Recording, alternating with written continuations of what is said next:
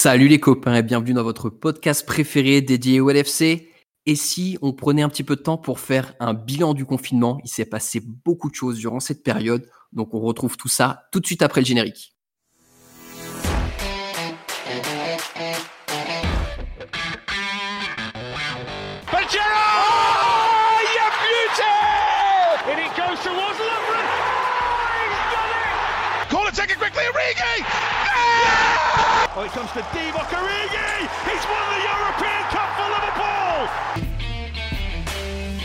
Bonjour à toute la francophonie qui s'intéresse de près ou de loin au Liverpool Football Club et bienvenue dans ce 17e épisode de Copains. Comme vous avez pu l'entendre dans le pré-générique, aujourd'hui on va faire un bilan du confinement. Il y a énormément de choses qui se sont passées au sein du LFC durant cette période.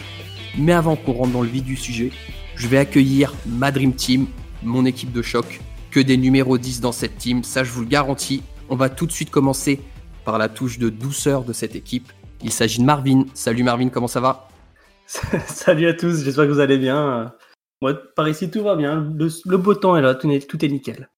La seconde personne de cette Dream Team, on pourrait dire qu'elle possède la cape d'invisibilité pour tous les contrôleurs des impôts parce que c'est une Suissesse qui est exilée à Monaco. Salut Audrey, comment ça va La réputation, ça va et toi ça va, mais tu, me fais passer vraiment pour une, une exilée fiscale à chaque fois qu'on entre dans ce podcast. Hein. Le jour où tu as un contrôle fiscal, Audrey, tu me remercieras. Notre troisième copain du soir a une collection totalement incroyable. C'est Jacques, aka Collection Rouge. Salut Jacques, comment ça va Salut tout le monde, ça va, merci. Et enfin, le dernier copain de la soirée, on a reçu son test ADN, c'est officiel. Il s'agit bien du petit-fils de Giroud. C'est Alexandre. Salut Alexandre, comment ça va? Salut à tous, ça va. J'ai eu peur que tu dises que j'étais petit-fils d'Emile Louis. Là, ça m'aurait fait euh, un peu plus de peine. Je me serais pas permis. Allez les copains, c'est parti. On va commencer donc pour ce bilan du confinement. Avant de faire le bilan, on voulait un petit peu retourner dans le contexte de la période que vivait le club juste avant le confinement, donc du contexte sportif, et donc revenir sur les derniers matchs. Alexandre, je vais te donner la parole. Concrètement, les derniers matchs, c'était quand même pas la meilleure période qu'on a vécue au cours de la saison. Ouais, c'était pas c'était pas la grande joie cette euh, période euh, pré-Covid. Euh, trois défaites sur les quatre derniers matchs, on s'en souvient. Watford, Chelsea et l'Atlético. Watford, bon, pas grand chose à dire hein, sur ce match, horrible, mangé dans pas mal de domaines, un des pires matchs de la saison, même le pire match de la saison, la seule défaite d'ailleurs en, en première ligue. Euh, bon, je nuancerai un peu Chelsea qui a un match quand même un petit peu à part, euh, un match de cup avec une équipe mixte. Il y avait Adrian dans les buts, euh, il y avait Jones titulaire, Neko Williams, Minamino, Origi, donc c'était un petit peu une équipe, une équipe on va dire à prime. mais dans cette, on va dire, dans ce, cette période un peu noire du pré-Covid, je, je nuancerai pas mal le, le dernier contre l'Atlético, qui pour moi est, et presque notre meilleur match de la saison. Paradoxalement, on en prend trois Anfield et on est éliminé la Ligue des Champions dont on est tenant du titre. Mais je pense que si ce match, on le joue 100 fois, on le gagne 99 euh, fois. Euh, déjà, si on a Allison, je pense qu'on passe. Euh, pour moi, on fait une performance extrêmement aboutie, notamment offensivement. On fait 35 tirs. 35 tirs contre l'Atletico, c'est quand même une performance, on va dire, majuscule. Au Black fait 8 arrêts et pas, pas des petits arrêts. On fait deux poteaux. Donc dans un bon jour, tu peux leur en coller 4 ou 5 et si tu gagnes 4-0 contre l'Atlético et que tu passes, euh, le bilan il est tout autre. En fait, on n'a pas cette image de période très difficile euh, avant le Covid. Euh, on se dirait qu'on est très fort, qu'on est à deux matchs d'une nouvelle finale de Champions League, vu que maintenant ça va être un Final 8. donc alors maintenant, il faut voir évidemment le, le visage qu'on va qu'on va afficher à la reprise mais si c'est le même que contre l'Atlético, euh, je pense que Everton et Palace euh, ont, beaucoup plus Je suis d'accord avec, euh, je suis d'accord avec toi, Alex, parce que hum, sur un point précis, et après ça va, je vais te rejoindre sur le deuxième, c'est que le match contre l'Atlético, il est, il est footballistiquement parlant incroyable. Et on est meilleur dans tous les domaines. Il n'y a même pas match. Ce match, je ne sais même pas encore comment on l'a perdu. Mais même si tu prends un peu de recul et tu perds à Watford, bon, ben, si tu perds un match dans la saison, ça arrive. Hein. Euh, et après le, après le, match à Chelsea, euh, comme tu dis, voilà, il y a l'équipe, il y a l'équipe à prime, et puis tu joues à Chelsea, tu perds pas 2-0 à euh, Bournemouth ou à Burnley ou n'importe où, tu vois. Donc même avec une équipe à prime, et même si Chelsea avait une équipe à prime aussi. Je me souviens plus très bien de leur composition. Mais tu perds quand même chez un, chez un cadre d'Angleterre. Donc après, le match contre l'Atletico, il est arrivé ce qui est arrivé. Mais il y a eu beaucoup de, il y a eu beaucoup de, de maudits. Liverpool va mal, Liverpool s'écroule, nani nana. Euh, moi, je trouve que ça démontre la puissance de cette équipe et qu'au final, euh, en sortant de Cup chez un gros, en perdant ton premier match de la saison et euh, en sortant, en sortant, en se faisant éliminer par l'Atlético de la façon dont, on s'est fait éliminer, avec la tête haute, je veux dire, voilà, ça montre que Liverpool est quand même s'il fallait le confirmer à quelqu'un, que dès que Liverpool perd un match ou deux, ça y est, euh, tout le monde pense à la panique générale, alors que non, sûr que dans le club et dans l'équique, tout le monde est serein, et je pense qu'ils n'ont pas douté d'eux-mêmes. Donc, euh, d'un côté, avec le recul euh, post-Covid, je dirais, c'est rassurant de voir que, que, une ou deux, enfin trois du coup, trois défaites amènent la réaction du, du, grand public et de tous les et de tous ceux qui suivent le qui suivent le football comme ça. Je veux dire, si euh, Crystal Palace perd deux matchs d'affilée, personne ne va rien te dire, tu vois. Euh, là, City, quand ils perdaient à Newcastle ou contre Watford, qui était déjà à 15-20 points, bon, bah, c'est pas grave, City, ils ont encore perdu un match, tu vois. Non, nous, maintenant, cette année, Liverpool, il perd un match, c'est, euh, voilà, oh, événement. Donc, ça montre, je pense, la force de, la force de l'équipe. Audrey, il me semble aussi qu'il y a une stat qui est assez intéressante sur euh, Salah avant le confinement qui est tombé. Ouais, exactement. Ben, c'est vrai qu'Alex et Jacques ont, ont, pas mal parlé des, des, trois autres matchs. Moi, j'aimerais un petit peu revenir sur Bournemouth parce que ça a été une victoire un peu étriquée. Mais sur ce match, euh, Salah marque son 70e but en 100 rencontres euh, euh, avec Liverpool. Donc pour le One Season Wonder qu'on annonçait à Liverpool, je trouve que c'est pas si mal. Et j'aimerais surtout revenir sur un point que, que Jacques Crevoisier nous disait sur l'épisode avec lui. il nous disait que il fallait le vendre pendant qu'il était encore bankable. Et, euh, et c'est vrai que certainement que si aujourd'hui on, on, venait à vendre Salah, que ce soit cet été ou dans un prochain mercato, euh, on empocherait facilement un chèque avec 8 ou 9 zéros. Là-dessus, je, je me fais pas de, de, de, soucis, tu vois. Mais je me dis que c'est un peu une mentalité de, de petit club de se dire qu'il faut vendre pour récupérer des sous. Je pense que on n'est plus du tout dans cette situation et, je comprends le, le, débat en interne en, entre les supporters qui se disent euh, ah bah il faut le vendre pendant qu'il a encore de la valeur. Mais ça, c'était il y a, il y a 4-5 ans quand euh, Klopp est arrivé ou ouais, on n'est plus dans cette euh, dans cette euh, comment dire dans cette phase là. On, nous, on peut conserver nos joueurs. Les joueurs ont envie de venir jouer à Liverpool et ils n'ont pas forcément envie de partir. Donc euh, c'est pour ça que je voulais reparler un petit peu de ça là parce que on dit souvent qu'il a une saison un peu moins bien. En plus, Mané fait une grosse saison cette année-là, donc forcément, ça passe un peu sous silence, j'ai envie de dire, même si je pense qu'il faut pas euh, minimiser la saison que, que fait Mohamed Salah cette année. Et euh, voilà, c'était aussi pour rappeler que, que malgré ce que les gens peuvent en, en penser, euh, ça reste un joueur qui continue à marquer pour Liverpool et je pense que ça vaut pas la peine de s'en séparer sous prétexte qu'il pourrait nous rapporter beaucoup. Et on espère qu'il nous fera une saison prochaine à plus de 30 buts, ce serait pour notre plus grand plaisir. Inch'Allah. Inch'Allah. Inch'Allah. Inch'Allah. oh, très bon jeu de mots, Jacques, très bon jeu de mots. Et donc, après ces derniers matchs de Liverpool qui ont été un petit peu compliqués, patatras, le confinement arrive et là, plusieurs événements se passent au niveau du club. Une des premières choses qu'on voulait vous souligner, très chers auditeurs, c'est une initiative qu'a eu en particulier Jordan Henderson. Marvin, est-ce que tu peux nous en parler un peu plus?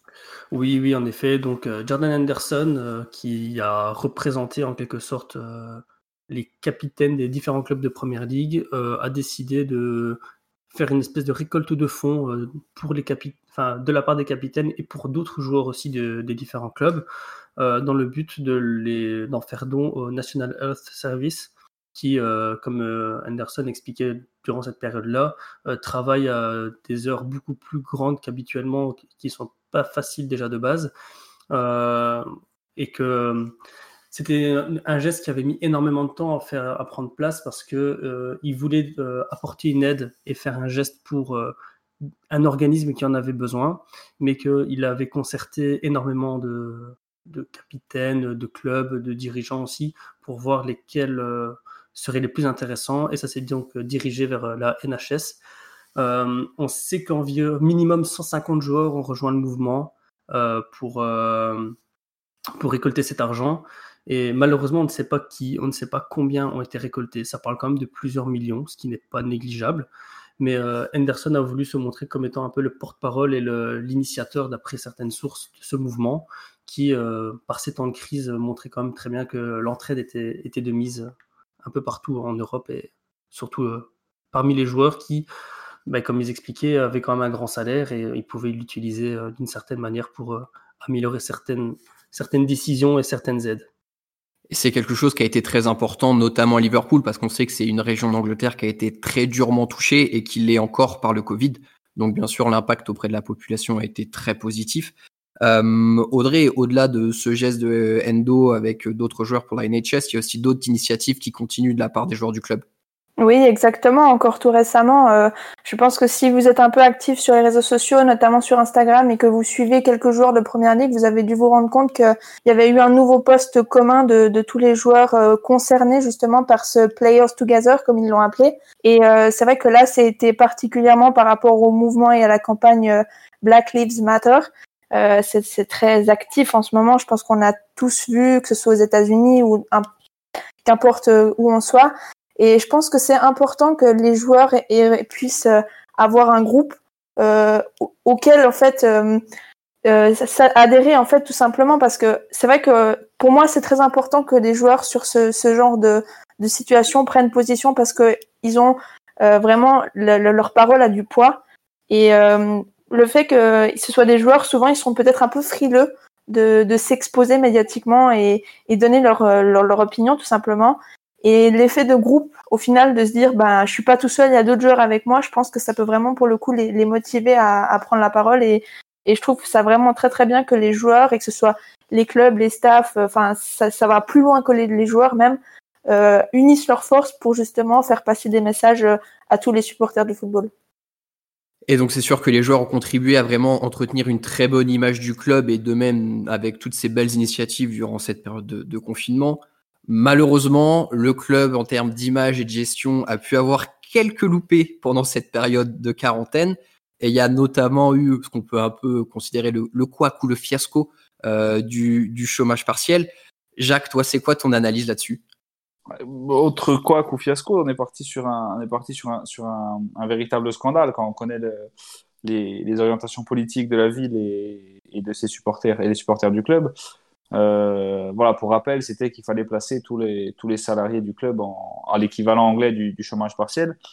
Euh, la décision a été prise. Ensuite, le club s'est, rétracté euh, en ayant vu toutes les réactions. Ça fait penser à ce qu'il y avait eu il y a quelques années quand ils ont voulu monter les, donc toujours les mêmes propriétaires, quand ils ont voulu monter le prix des abonnements et des tickets Anfield euh, avec, avec la, la barre symbolique des 77 livres. Donc, on dépassait sur, le, sur les season tickets les, les 1000 livres l'année.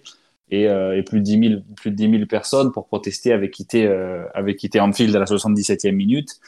Euh, pareil, les, propriétaires avaient fait, euh, avaient fait marche arrière, avaient frisé les places, le prix des places, et le prix des places n'a toujours pas augmenté depuis. Pour revenir là sur cette histoire de, chômage partiel, j'ose espérer naïvement que c'est la bonne version, que c'est voilà, on a, on a voulu faire un truc sans vraiment calculer. Et puis euh, on est on est des gars droits, on est des gars bien, donc euh, on vous a écouté, vous aviez raison. Je, pense que c'est ça, j'ose l'espérer parce que parce qu'on a du succès, parce qu'on prend pas Jurgen Klopp pour un con. Et, euh, et je pense que je pense pas enfin je pense que cette décision aurait été un coup bas envers lui et envers tout ce qu'il représente pour tous les supporters du club. Donc la décision a été annulée. Ça je l'ai je l'ai très bien pris moi personnellement.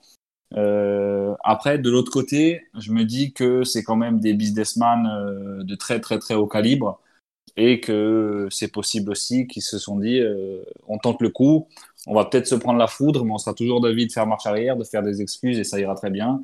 Donc, donc voilà, je suis un peu partagé là-dessus, mais je me dis quand même que qu'on a des gars droits et, et un bord de un bord de droit qui va avec la culture de la ville et du club.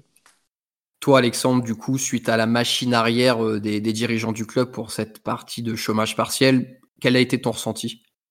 Ben, je suis d'accord avec Jacques évidemment sur le sur le fond c'est la première décision était une erreur je pense qu'on est tous d'accord pour le dire c'était très maladroit.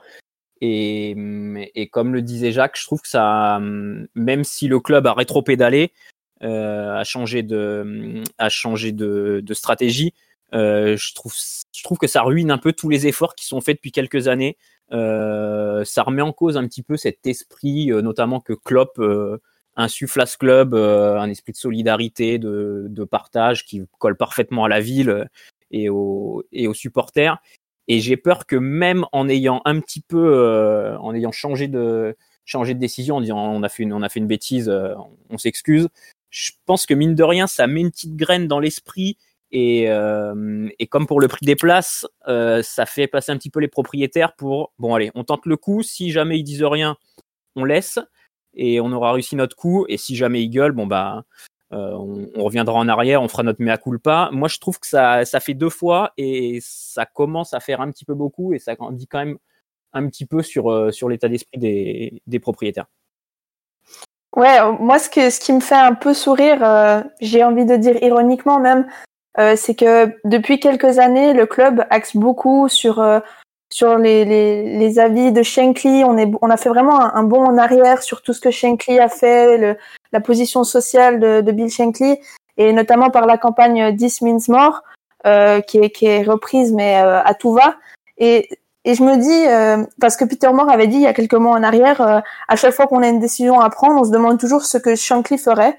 Et tu te dis, mais une chose est sûre, Shankly n'aurait jamais fait ça, ça, en fait.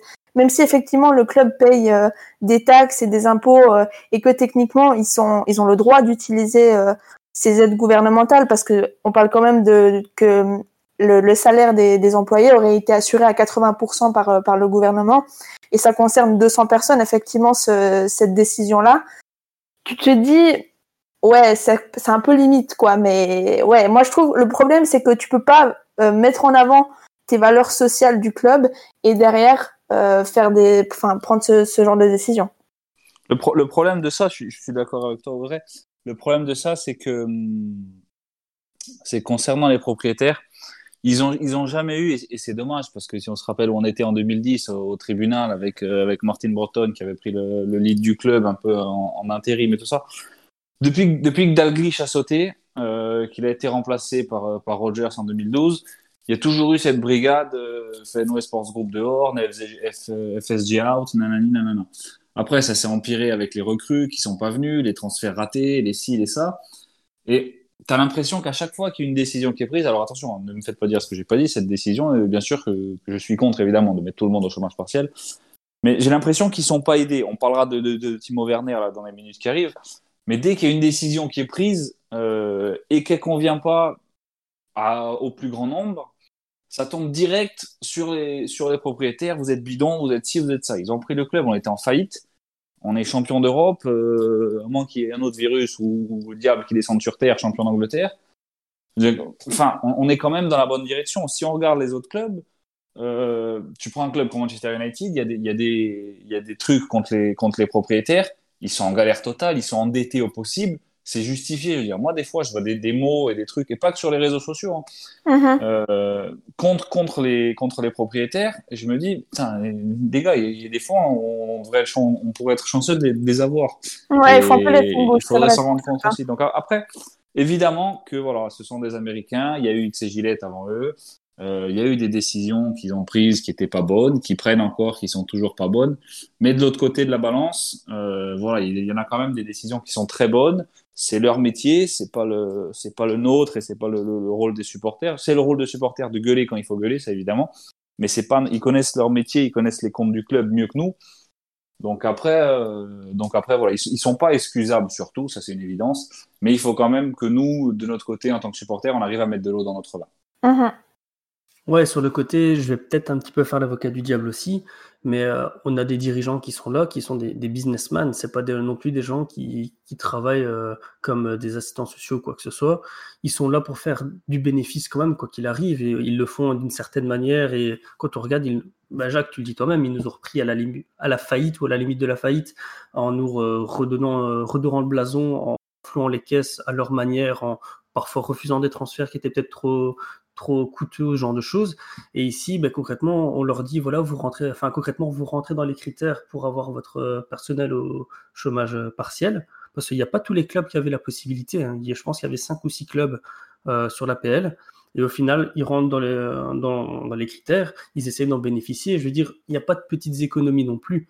Donc voilà, je, n'excuse pas leur fait, mais enfin leur geste, leur, le fait d'avoir voulu mettre au chômage partiel. Peut-être qu'eux, ils se disaient juste, nos employés auront quand même 100% de leur salaire, donc eux ne perdent rien, et nous, on profite de l'aide gouvernementale qui a été mise en place. Donc voilà, il y a ce côté-là qui est à prendre en compte aussi. voilà, moi, je pars du principe, il n'y a pas de petite économie, et peut-être qu'ils ont pensé comme ça euh, de base. Quoi. Tu parlais d'employés du club, Marvin. On va passer à un troisième euh, fait qui s'est passé durant cette période de quarantaine et qui concerne l'équipe féminine dont on parle assez peu au final. Mais il y a une situation tout à fait particulière qui, vient d'arriver et qui découle bien sûr d'une gestion qui est elle aussi particulière derrière. Audrey, est-ce que tu peux nous en dire plus? Ah là, ça va clairement être euh, deux salles, deux ambiances entre les féminines et, les masculines, enfin l'équipe masculine. Donc euh, pour ça, pour la petite histoire, les, féminines sont quand même double championnes d'Angleterre en 2013 et en 2014. Donc c'est pas si vieux que ça, hein, ça remonte à 6 ans. Euh, et, et, cette année, malheureusement, sportivement pour l'équipe féminine, ça s'est pas du tout bien passé. Euh, L'année prochaine, elles joueront en, en deuxième division. Euh, la, la, FA en fait a annoncé euh, euh, la fin de, de, la saison des féminines en fait, et ça s'est joué sur tapis vert. Il y a eu tout un, un, système qui a été mis en place pour déterminer le classement sur la base du nombre de points gagnés par match. Et Liverpool à ce moment-là était dernière au classement à, à une longueur de, de Birmingham. Et euh, avec ce, ce, point par match, en fait, euh, elle se retrouve dernière. Donc euh, bilan sportif, ça va être très très rapide. Hein, 14 matchs joués, une victoire, 3 matchs nuls et 10 défaites. Donc elle termine la saison avec 0,43 points par match et Birmingham devant termine avec 0,54 points par match. Donc en 14 rencontres, ne pas réussir à faire un minimum un point par match, c'est que sportivement ça va pas très très bien. La, question qu'on peut se demander, c'est est-ce que c'est un, déclin qui est récent ou est-ce que ça date pas d'hier? Eh ben justement, non, la situation en fait, elle est pas si surprenante que ça pour euh, tous les suiveurs en fait de la section féminine, puisque euh, je vais utiliser les mots tels qu'ils sont. Hein. Moi, pour moi, le club a totalement abandonné euh, les filles. parce que quand elles sont double championnes d'Angleterre, on peut le dire, elles étaient clairement ce qui se faisait de mieux dans le pays avant que les City, Arsenal, Chelsea décident vraiment d'investir sur sur leur féminine. Donc petit retour en arrière, je vais vous citer quelques noms, je pense qu'ils vous seront familiers même si vous suivez pas le, foot féminin. Lucy Bronze, Shani Van de Sanden, Alex Greenwood, Bethany England, euh, Sophie Ingle. Toutes ces joueuses-là ont porté les couleurs de Liverpool, que ce soit pour une ou plusieurs saisons. Et, euh, c'est vrai qu'en fait, il y a eu depuis plusieurs années euh, une vague de départ en fait, notamment en 2018, 10 joueuses de Liverpool qui ont rejoint l'équipe de Manchester United qui à l'époque évoluait en D2 et, euh, et c'est là que tu te dis, il y, a, quand même un problème, parce que l'équipe à l'époque était déjà en, D1, donc euh, tu te dis, elles, ont descendu d'un échelon pour au final remonter avec euh, United. Et qualitativement, en fait, l'équipe, elle a jamais retrouvé des, des joueuses pour rester au top et rester ambitieux, quoi. Ouais, enfin, tu parles des départs pour United. Et ce qui a été très très surprenant, c'était, si je me trompe pas, la capitaine de Liverpool qui a quitté le navire pour aller rejoindre United. Donc rien que ce geste-là est quand même très très fort. Et ça laissait déjà présager à ce moment-là qu'il y avait quelque chose qui n'allait pas, quoi. La question maintenant qu'on est en droit de se poser, est-ce qu'on peut espérer un, un électrochoc suite à cette relégation? Ben, moi, je vais être euh, un peu positive. J'ai envie de dire oui, il faut espérer, parce qu'en plus, avec des, des, propriétaires américains, on sait à quel point le foot féminin aux États-Unis a une place vraiment ancrée dans la société. Et euh, je pense qu'ils auraient intérêt à développer la section féminine, parce que mine de rien, les Américains, s'ils voient que l'équipe féminine fonctionne bien, ça peut développer des, des finances. Maintenant, c'est vrai qu'on se retrouve dans une euh, situation financière un peu particulière avec la, la crise du coronavirus. Euh, c'est peut-être pas forcément le moment. Il y a déjà eu quatre départs qui ont été euh, annoncés et, et, le problème c'est que toutes celles qui sont parties évoquent euh, un besoin de retrouver un environnement favorable, favorable pardon, à, la pratique du football et un environnement qui les challenge en fait à donner le meilleur d'elles-mêmes et c'est pas quelque chose de nouveau parce que lorsque la gardienne Sioban avait, avait quitté Liverpool pour rejoindre Manchester en 2018, elle avait déjà dit ça. Et donc euh, le club a, déjà en fait un train de retard sur les gros clubs et même j'ai envie d'aller plus loin que ça sur des équipes comme euh, United ou Tottenham qui, viennent de, mettre en place leur section féminine et qui ont qui ont vécu leur première euh, année dans l'élite du foot féminin anglais. Et eh ben elles font déjà beaucoup mieux que ce que Liverpool fait et, et il faudrait vraiment pas que, les féminines en fait végètent tout simplement en, deuxième division. Pour moi, le, problème il est plus global parce que si tu prends si tu prends le problème des féminines, qui est quelque chose de grave. Sur une saison, ça peut arriver. Voilà, tu finis 13e, 14e. Je ne suis pas un grand suiveur de, de foot féminin, je vous l'avoue. Mais pour moi, le problème, il est plus, plus global et peut-être plus grave. C'est que tu es une entité, euh, une entité qui s'appelle Liverpool Football Club. Tu as 18 titres de champion, 6 Coupes d'Europe. Euh, tu, dois, tu dois gagner ou être proche de gagner dans tout ce que tu fais, que ce soit en, U5 ou que ce soit en féminine ou en ou ton équipe A, euh, ton équipe A chez les hommes. À une, époque, je sais pas si vous vous rappelez, il y a une espèce de ligue de, de monoplace, la Super League Formula, ça s'appelait. Euh, c'était des courses de voitures, enfin de voilà, des courses de, de, Formule 1 aux couleurs des clubs. Liverpool avait gagné, je crois, les, les, deux, les, deux, les deux saisons sur trois. Maintenant, ce projet a été totalement abandonné. Bref, mais ils y sont allés et ils ont gagné. Euh, après, voilà, s'ils avaient fait deuxième, troisième, j'aurais exactement le même discours. Mais tu peux pas euh, envoyer des gens, garçons, filles, euh, enfants, sous les couleurs de ton club et euh, qui soient derniers, qui soient relégués. Tu peux pas faire ça quand, quand, quand tu es Liverpool et que, et que tu défends les, les, couleurs de Liverpool. Je dis pas ça pour les filles, je dis ça pour les, pour les dirigeants, ceux qui gèrent au niveau, au niveau budget, au niveau moyen, humain et, et financier. Et voilà, tu, tu peux pas te permettre, en étant un club de ce calibre, d'être entre guillemets à la risée à la risée du foot féminin de ton pays, quoi. Ouais, je pense qu'en fait, ils ont joué sur le, comme tu dis, le, blason euh, Liverpool en disant, ben voilà, on est une équipe masculine qui performe très très bien. Et donc, du coup, automatiquement, ça, ça donne envie de, bah, peut-être au foot féminin quoi que ce soit. Mais justement, le problème, c'est qu'il y a eu des échos dans les journaux qui euh, n'ont ne donne pas une bonne image de l'équipe de foot féminine de Liverpool, notamment l'histoire de la saison passée lors de la pré-saison, où euh, les deux équipes étaient ensemble durant la pré-saison. Ils devaient aller de Boston vers New York. L'équipe A masculine a pris un jet privé, l'équipe féminine a été en bus. Donc c'est quand même une image forte qui a été dégagée par le club.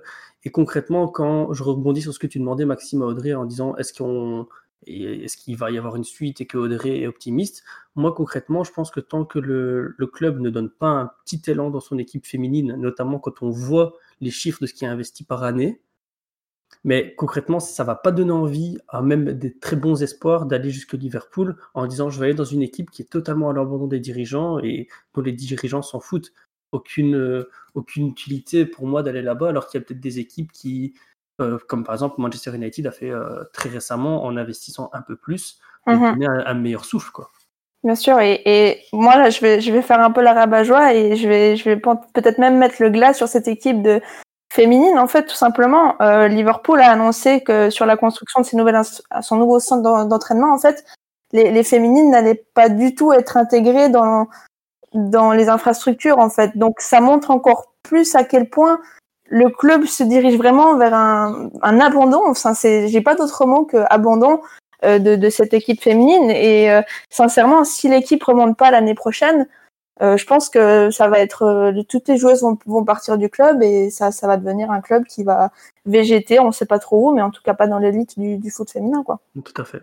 On va maintenant passer à un cas, à un dossier qui a enflammé, qui a brûlé, déchiré les supporters de Liverpool sur les réseaux sociaux, on ouvre une petite page Mercato et il s'agit du cas Timo Werner. Jacques, concrètement, le cas Timo Werner, on entend tout et n'importe quoi, des avis qui sont très très différents. Toi, qu'est-ce que tu en penses? C'est, tout ce que je déteste dans le foot. c'est, un truc qui m'est, qui m'est insupportable. C'est, il vient, il vient pas, il revient, il repart. Les 99,9% des gens ont aucune info là-dessus. Euh, ceux qui en ont euh, peuvent changer, euh, peuvent changer du jour au lendemain. J'ai, dans le métier que je fais, j'ai eu la chance de parler avec des pros et d'anciens pros qui ont vu des transferts capoter au, dernier moment, au, moment de la signature à limite. Donc le truc de se dire il va venir, il va pas venir, on ne sait pas. Peut-être que tout était réglé euh, peut-être que Klopp l'avait vu, peut-être qu'il a fait un first time avec les joueurs, peut-être que si, peut-être qu'on n'en sait rien. On n'en sait rien et ça devrait même pas être notre problème. Aujourd'hui, la situation, elle est qu'il y, a un, y a un attaquant de classe mondiale qui est titulaire dans son club, qui, je pense, est titulaire avec sa sélection nationale, qui flambe dans son championnat, qui peut apporter, je pense, à n'importe quelle équipe du monde. Mais le problème, c'est qu'il coûte cher, euh, tant en transfert qu'en salaire, et que moi, personnellement, je le vois ni meilleur que Mané, ni meilleur que Firmino, ni meilleur que Salah. C'est des mots que je changerais si, euh, si Klopp dit il va rentrer dans les trois titulaires. Tu vois, je veux dire? J'ai une confiance aveugle en, en Jürgen Klopp, c'est-à-dire que si demain Marvin euh, t'es recruté à la place de Werner, ben Klopp aura fait le bon choix. Tu vois, je veux dire? À, à quel point je fais confiance à, à ce mec? J'espère qu'il va t'entendre. Je- ouais, moi aussi. Enfin, je sais pas trop moi aussi. Tu vois, tant que t'as pas signé, je savais pas encore. euh, Commence la prépa physique, Marvin, quand même. hein. Ouais. Ouais, doucement. Non, doucement. voilà, pour, euh, pour revenir sérieusement, euh, c'est un super attaquant, c'est indéniable. Mais euh, et aujourd'hui, pour moi, il n'a pas prouvé qu'il était meilleur que les, que les trois. Euh, les, les, infos, si je puis dire, qui fuitent sur son salaire à, à 200, 220 000 par semaine, euh, c'est plus que Salah, qui est le, le- qui est le joueur le plus payé. Donc, c'est-à-dire que, imaginons que économiquement on puisse payer cette clause, qui est apparemment pas le cas, je dis encore apparemment parce que j'en sais rien.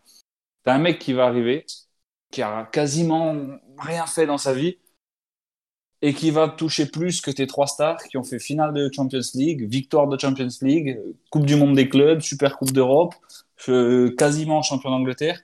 Et ça, je pense pas que dans, dans notre équipe et dans notre groupe, ça puisse être, ça puisse être viable à la longue. Après, il faut qu'on se renforce, euh, mais je pense que on l'a vu par le passé. Avec, euh, je reprends l'exemple de Salah, on devait signer Julian Draxler. Euh, Klopp l'avait. Ce qu'il dit, c'est que Klopp l'avait rencontré à Paris, qu'il avait demandé beaucoup, qu'au final il était parti au PSG, que notre deuxième choix, notre deuxième choix, c'était Mohamed Salah, qu'on a pris Mohamed Salah et qu'on a vu ce que ça a donné. On devait prendre Mario Götze la première année du Jurgen Klopp, euh, ça s'est pas fait. On a pris Sadio Mané, on a vu ce que ça a donné. On s'est souvent pris des, on s'est souvent pris des, des mauvais coups, je dirais. Mais on a une cellule de recrutement qui, euh, là, même sans info, c'est juste, euh, juste du visuel, euh, travaille très très bien, peut-être une des meilleures d'Europe quand on voit l'équipe qu'avec Klopp à son arrivée, quand on voit l'équipe qu'il a aujourd'hui. Donc je m'inquiète pas du tout et je vais vraiment pas crier propriétaire dehors parce qu'on n'a pas signé Werner. Comptez pas sur moi là-dessus, les mecs. Moi, je me pose une question. Tu dis qu'on a que c'est, enfin, demander 200, 220 000 par semaine, c'est énorme, c'est plus que, que ça là, c'est pas normal. Mais j'ai l'impression que ce genre de choses, s'il y a réellement eu des contacts avant, Werner était au courant que c'est pas la philosophie du club d'aller claquer des salaires monstrueux. Je veux dire, euh, quand on a eu Van Dijk, ben, je pense que Van Dijk a été, enfin, pouvait demander un salaire énorme vu comment Jurgen Klopp euh, l'avait haut dans son cœur. Et il aurait pu demander un salaire, pas double, mais euh, il aurait pu demander beaucoup plus. Et au final, ça s'est pas fait parce que je pense que ça fait partie des négociations. Donc si Werner avait réellement accepté de négocier avec Liverpool, pour moi, il était prêt à ne pas, ne Ouais, pas mais c'est- accepter un salaire tel. C'est c'est différent, je pense, Marvin, dans, dans l'optique où, euh, dans l'optique où Van Dijk, Allison, pour moi, c'est le même, le, même, euh, le même cas de figure. C'est que tu as deux monstres à leur poste, donc même si on considère que Werner est un monstre à son poste, mais que le club avait un manque. Tu vois ce que je veux dire? Ouais. Là, on est, on, est, on est tout à fait capable de rentrer la saison prochaine avec Salah, Mané, Firmino devant, Origi, Jones, euh, Minamino et Oxlade Chamberlain en backup. Tu vois, je veux dire, on n'est Ouais. pas, je pense, dans le manque d'un attaquant ou d'un joueur offensif. S'il y a un gros joueur qui arrive pour faire le quatrième, tout ça, évidemment que ça va faire du bien, ça, ça c'est indéniable. Mais aujourd'hui, tu n'es pas obligé de courir après les, après les joueurs parce que tu as l'effectif pour. Ça se trouve, dans deux ans, Salah aura les, aura les genoux par terre ou Firmino avancera plus. Et là, il faudra mettre 90 sur un mec, euh, payer un salaire conséquent parce que tu as un manque. Là, aujourd'hui, je pense pas qu'offensivement, le, club ait un manque. Je comprends. Moi, je suis d'accord avec, euh, avec Jacques sur le côté euh, feuilleton, euh, Klopp a appelé Werner machin. Ça, honnêtement, à part Klopp, Werner et peut-être une ou deux personnes, personne ne le sait. Donc, les... ce, ce feuilleton sur les réseaux, là, c'était c'était saoulant et à la limite, tant mieux que ce soit fini. Après, je vais, je vais pas vous mentir, je vais pas vous dire que je voulais pas que Werner signe. Euh, si vous allez me ressortir les, les bandes quand on a parlé de ça avec Julien Laurent, c'est- vous allez me dire de nous. Euh, pour moi, c'était le bon moment pour le prendre, vu le prix. Euh, je parle du prix avant, avant période Covid, évidemment, qui a tout changé, parce qu'en plus, Werner cochait toutes les cases, notamment tactiques, pour, euh, pour cartonner euh, sous les ordres de Klopp. Euh, maintenant, moi, vu qu'on le prend pas, je suis pour prendre personne. Euh, en fait, c'était, je suis presque Werner ou rien, pour trois raisons. La première, c'est que maintenant, la Cannes, on est quasi certaine qu'elle va être décalée. Sans doute à 2022. Donc, si t'as pas de blessure, euh, t'as tes trois de devant, plus Minamino, euh, Oxlade, voire Brewster ou Elliott s'ils sont pas prêtés. Donc, t'es quand même assez large pour jouer juste championnat, Ligue des Champions, si t'as pas de blessure. Euh, deuxièmement, je préfère prendre personne qu'un plan B ou qu'un plan C, un, un mec que tu vas prendre, qui convient pas parfaitement, que tu vas prendre entre guillemets pour faire le nombre, sur lequel on aurait un petit doute, mais que tu es forcément obligé de proposer un contrat de 3 ou 4 ans, que tu peux traîner comme un boulet euh, parce que tu n'arrives pas à le revendre, parce qu'il performe pas, euh, et vu vu nos finances, vu ce qu'on le prix qu'on peut mettre sur un sur ce mercato euh, d'été 2020, on a personne qui apporterait une vraie plus-value. On va pas avoir un mec à, à 30 millions qui va venir qui va venir concurrencer Salah, ou Firmino. on sait que Klopp il aime pas empiler pour empiler les joueurs. Euh, on l'avait vu avec Van Dyke quand Southampton nous a mis un, stop pendant le mercato d'été. Euh, on avait le temps de se rabattre sur un autre joueur, sur un plan B. Personne convenait à Klopp. Il a dit bon, ok, je prends personne, je suis patient et je retente le coup. Et euh, l'hiver d'après, on avait Van Dyke. Donc moi, pour moi, c'est ce qui se passera, je pense, pour le, prochain attaquant. Là, on n'a pas eu Werner, et ben on n'en prendra pas. Et puis peut-être que l'été prochain, il y a un mec qui va s'imposer naturellement et que et là et là on foncera dessus. Et puis pour moi troisième raison, c'est que cet argent qu'on va économiser, comme disait Jacques, Werner ça aurait été le, mec le mieux payé du vestiaire pour un, un mec qui aurait été quatrième attaquant. Donc euh, ça aurait un peu déséquilibré tout et cet argent économisé, il va te permettre de prolonger plus facilement Wijnaldum, Van Dijk, Allison, peut-être de conserver Mané si jamais il a envie de partir au Real ou je sais pas, ça te fait quand même une enveloppe euh, assez conséquente. Et donc, ça te permet d'aller au, bout du cycle avec cette équipe qui peut, même si j'aurais été content d'avoir un ou deux petites, une ou deux petites touches de renouvellement, cette équipe peut quand même euh, aller encore gagner, euh, gagner pas mal de titres. Euh, donc voilà. Werner, tu viens pas, tant pis, on va faire sans toi. Malgré tous ces arguments qui sont vraiment hyper pertinents, il se peut qu'il y ait encore certains auditeurs slash supporters qui soient toujours désespérés à l'idée de voir Timo Werner arriver sur les bords de la Mersey. Et là, donc, j'ai envoyé mon meilleur enquêteur, Marvin, euh, qui nous a fait une, une, enquête autre que Foot Mercato et sa liste de transferts de la dernière fois. Marvin, est-ce que tu peux nous faire part de ta petite théorie, s'il te plaît? Oui, voilà. Donc, euh, j'aime bien tout ce qui est théorie du complot. Et donc, du coup, ici, j'ai trouvé mon bonheur. Euh, c'était des gens qui expliquaient que, en effet, il y avait donc bel et bien une clause dans le contrat de Werner qui avait été ajoutée lors de sa dernière prolongation l'année passée, alors que la dernière prolongation, ils avaient bel et bien expliqué que, ben, en quelque sorte, il, est prolongé, mais dans le but d'avoir d'être en tremplin pour un prochain club. Et que donc euh, voilà, il avait fait une clause. Et les gens pensent qu'en fait, après le 15 juin, euh, sa clause ne disparaît pas, mais est remplacée par une clause qui est moins grande. Et pour ça, ils avancent différents arguments que moi, du coup, j'ai lu euh, par curiosité. Et notamment, le truc qui m'a beaucoup plus inquiété, c'est que euh, toutes les déclarations qui ont été faites venaient exclusivement du board de, Leipzig, dans le sens où c'était tout le temps le directeur sportif qui disait oui, c'est Chelsea qui a contacté Werner, mais on attend juste leur offre, etc. Et de l'autre côté, les, les, les, clubs qui étaient intéressés par Werner, ben, ils ont fait marche arrière en mode bah ok, c'est pas grave, tant pis, Chelsea a, a, gagné le gros lot. Alors que ben, on parle quand même d'un joueur qui est en train de, de, surperformer en Bundesliga pour un prix quand même dérisoire par rapport à son talent. Donc, euh, les, gens commencent à expliquer ça et que c'est d'ailleurs pour ça que, euh, étonnamment, Chelsea ne, n'accélère pas les choses euh, malgré leur, le fait que Werner ne peut pas signer à cause du, de la visite médicale qu'ils ne peuvent pas faire à cause du confinement. Donc, il y a beaucoup d'éléments qui rentrent en compte comme ça et qui fait croire que en fait c'est euh, le board de, de, Leipzig qui essaie de faire accélérer les choses, de forcer les autres clubs en disant euh, voilà peut-être qu'après la clause est plus petite et Chelsea a le bon bout pour l'avoir avant à un prix un peu plus haut. Donc euh, voilà, c'est quelque chose qui m'a fait remettre énormément en question. Au final, on a très très peu d'informations, comme, comme Jacques expliquait, par rapport à tout ça. C'est même très très fou. Je, pense que Chelsea n'a pas officiellement communiqué sur un accord, une offre ou quoi que ce soit. Donc euh, c'est très très flou et peut-être qu'il y a une raison derrière tout ça. Et moi j'attends juste une chose, c'est d'être agréablement surpris. Moi j'ai ma théorie du complot aussi. Je pense que c'est toi Marvin qui a fait capoter le truc pour que pour Divock il ait encore du temps de jeu la saison prochaine. Merde, putain, ça se fait chier. T'es grillé. je t'en veux pas Marvin, je t'en veux pas. et donc autre rumeur transfert qui circule énormément en ce moment depuis quelques quelques jours. Felipe Coutinho on voit un petit peu de tout sur les réseaux. Visiblement, il y aurait un fort rappel du pied euh, de l'agent de Coutinho pour qu'il puisse revenir à Liverpool. Alexandre, Couti, de retour à Anfield, t'es pour, t'es contre? Euh, je, suis, contre. Je suis contre parce que parce que pour moi c'est pas le pas le sens de l'histoire. Il a voulu partir. Euh, c'est qu'il est arrivé selon lui au bout du truc à Liverpool. Euh, et pour moi, s'il revient, en plus, il reviendrait, il n'aurait pas forcément beaucoup plus de temps de jeu que qu'au Barça ou au Bayern. il prendrait la place d'aucun des trois de devant. Il serait un peu dans la dans la rotation. Ça ferait changer un petit peu de système de, à Klopp, ou en tout cas, il, aurait un milieu relayeur plus, beaucoup plus offensif que ce qu'on a actuellement. Donc, euh, donc je suis plutôt contre. En plus, ça boucherait euh, la perspective de, de temps de jeu un peu de, Curtis Jones. Euh, on a on a Nabi Keita qui va bien finir un jour par faire une saison complète. Donc, donc je suis contre. Je suis du même avis que je suis du même avis qu'Alex pour les pour les raisons qu'il a évoquées aussi.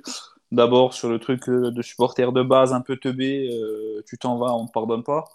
Donc ça, on est tous pareils, même si, euh, même si ça arrive souvent que des joueurs quittent et reviennent pour différentes raisons. mais c'est plus le truc qui m'inquiète, c'est plus le voilà pour, pour Nabi et Keita, pour, pour le petit Jones que je suis que je suis depuis ses débuts et que je suis très très fan. Et je pense que je pense qu'on a un vrai, joueur entre les, entre les mains là un, bon petit gars du cru en plus, qui, comme Alexander Arnold, va faire les, les, 110% quand tout le monde fait 109. Euh, donc ouais, ce serait dommage de, de, lui boucher le, entre guillemets, de lui boucher l'avenir, même si euh, si Coutinho vient, c'est pas dit que Jones ne joue pas. Mais euh, voilà, c'est plus sur son cas personnel à lui, le cas personnel de Jones que je m'inquiète que sur le, retour de Coutinho. C'est un joueur qui était très bon avec nous. Voilà, il a eu mal au dos. Il euh, fallait voir les docteurs en Espagne. en plus, voilà, mal de dos, c'est même pas dit qu'il passe la visite médicale. Donc je pense qu'on parle un peu pour rien, les gars. Deux ans et demi pour soigner un mal de dos, c'est que c'était sérieux. Ah il n'y a, pas d'ostéo à Liverpool. Non, mais après, c'est vrai que, enfin, moi, ce qui me fait un peu rire, c'est que ce soit l'agent qui mette ça en disant, euh, ah, si Coutinho revient en Angleterre, il veut jouer que à Liverpool, mais, mais gros, t'aurais pu rester et t'as décidé de partir. C'est trop, trop tard, c'est comme ça. En plus, pour voir Coutinho tenter des frappes enroulées depuis, le, depuis le, dehors de la surface, franchement, euh, j'ai donné, sincèrement. Euh, les, les, coussins qui sont sur mon canapé ont donné aussi. Donc, euh, je pense qu'il serait temps qu'il arrête de, remuer le couteau dans sa plaie, qui est certainement encore béante, parce qu'à mon avis, c'est le pire choix de carrière euh, qu'il ait fait cette partie de Liverpool et Klopp lui l'avait très très bien dit. Et, euh, voilà, enfin, il faut arrêter de, vouloir retourner voir les ex et, et se dire qu'il y a encore peut-être quelque chose qui peut être fait. Il a voulu partir, c'était son choix. Il nous a laissé clairement dans la merde, si ce n'est pour enfouler les caisses et pouvoir acheter Van Dyke et, et Allison. Voilà. Moi, je pense qu'il est, il est bien loin du club et, et voilà. Hein. Après, peut-être il y a une place avec les féminines. Hein. Marvin, toi, le retour de Coutinho, t'en penses quoi? Mais Moi, sincèrement, j'ai réfléchi ça avec un. Voilà, j'ai vu un, peu de recul et je m'étais dit, ça dépend aussi sous quelle forme le fait qu'il revienne à Liverpool. Est-ce que si on peut l'avoir euh, ben, la saison en prêt en négociant son salaire, euh, juste le salaire à payer, ben, pourquoi pas. Après, voilà, le problème, c'est que ça n'empêche pas le fait que ben, si tu me chies à la gueule, il faut, faut pas faire de la pluie, quoi. Donc, euh, ça peut, ça peut... Mais, non, mais... tambour quelque chose là pour ce jeu de mots. mais concrètement, voilà, c'est parce que je me dis, je sais que, enfin, je pense concrètement que si jamais il revient, il pourra avoir un rôle euh, assez intéressant. On voit très bien que un Nabi Keita qui casse les lignes avec des passes, euh, ça, ça, fait un effet. Donc un Coutinho qui a aussi ses caractéristiques euh, quand il ne tire pas des 45 mètres au-dessus du goal, ça peut amener quelque chose de super intéressant. Mais euh, voilà, après, il faut voir comment. Si jamais euh, son agent dit euh, nickel, je demande 250 000 par semaine et, et Barcelone demande 100 millions de transferts, ben voilà, retourne à, Barcelone voir si la plage elle n'est pas plus chaude qu'à Liverpool. Quoi. vous avez tous l'air d'être franchement unanime sur, le cas, sur le cas Coutinho. Je vais juste vous donner mon analyse. Mais c'est exactement la, même que vous en fait. C'est-à-dire que tu as voulu partir il y a 2-3 ans au moment où euh, on commençait le LFC à être une, euh, une adolescente pleine de promesses, mais on n'avait pas encore filmé notre superbe beauté. Tu as voulu partir voir la petite bimbo espagnole. Depuis, on a passé la puberté, on est devenu des grosses bombes. Et voilà, mec. Maintenant, c'est trop tard, quoi. Il y a no way back, Felipe. je pense que tu reviendras jamais sur les bords de la Mersey. Et pour être un peu plus sérieux, je pense que euh, Klopp voulait vraiment faire un homme de confiance et à l'époque hein, et un pilier du club. Je pense que le fait qu'il soit parti au-delà des plans de jeu et tout, ça a vraiment dû mettre un coup à Klopp de dire ok. Euh, ce gars-là, on peut pas lui faire confiance. Il est capitaine, hein, juste avant de partir, 2 3 bah, exactement, exactement. capitaine. Hein. Donc voilà, Felipe Coutinho ne sera pas de retour. Les copains, on ne l'a pas préparé cette rumeur de transfert, mais je voulais garder une petite question bonus. Je vais lancer Audrey dessus en premier. On voit aussi passer une rumeur qu'on peut considérer de double rumeur d'ailleurs, parce qu'il s'agit de Traoré et de Raúl Jiménez. Est-ce que tu penses que c'est crédible? Alors là, aucune idée. Je, n'ai pas de contact dans le milieu euh, et je rejoins un petit peu ce que ce que disait Alex tout à l'heure. Je pense que pour prendre des plans A, enfin des plans B ou des plans C, euh, vaut mieux pas euh, dépenser d'argent euh, et, et, faire avec ce qu'on a. Euh, on a du Minamino, du Keita, du Jones, du Elliott, du Chamberlain. Enfin, je pense qu'on a de la qualité dans l'effectif. Le problème, c'est qu'il y en a certains qui sont un peu fragiles. Euh, on a moi, j'ai entendu pas mal de trucs. Enfin, j'ai lu plutôt pas mal de trucs sur Minamino et Keita qui apparemment étaient revenus euh, vraiment en forme de, de, leur lockdown. Ouais, hyper euh, C'est ça, donc j'ai envie de voir ça.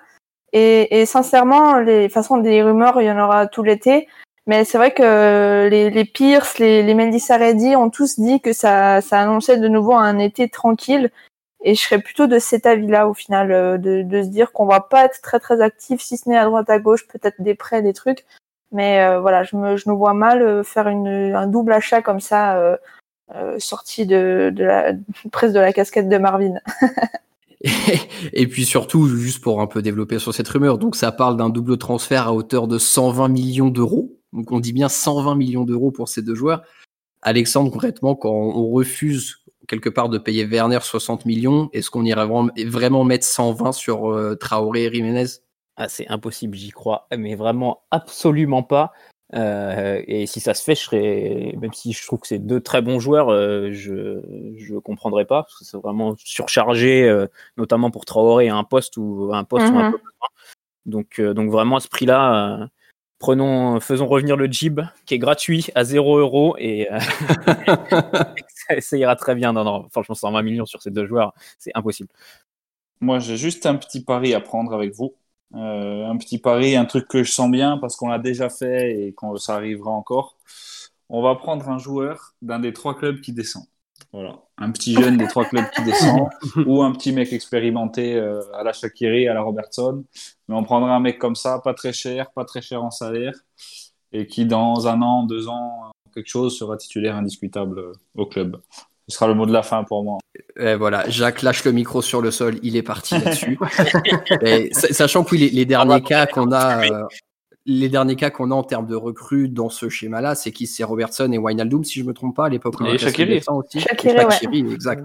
Shakiri qui a eu un peu moins de réussite, tout est relatif au, au sein du LFC, mais en effet, donc, euh, bah, écoute, c'est un, un, très bon pari à prendre. Après, il faut voir, il faut voir qui descend surtout. Ouais, bah, on verra dans un mois et demi. Hein. Ouais. Il y aura forcément quelques bonnes pioches à faire, euh, j'en suis certain. Les copains, merci beaucoup de m'avoir accompagné pour ce numéro qui était dédié à un petit bilan sur le, confinement. Euh, juste, je voudrais tirer l'essence même de ce podcast, qui est une phrase qu'Audrey a pu dire. Et en gros, arrêtez de retourner voir vos ex. Donc, euh, c'était sur Coutinho. voilà, je trouve que c'est vraiment la maxime qu'on devrait retirer de ce podcast. Très chers auditeurs, une nouvelle fois, merci de nous avoir écoutés jusqu'ici. Prenez bien soin de vous et on se retrouve la semaine prochaine pour un nouvel épisode. D'ici là, n'oubliez pas, vous ne marcherez jamais seul. À bientôt tout le monde, salut. Up the Reds. Salut.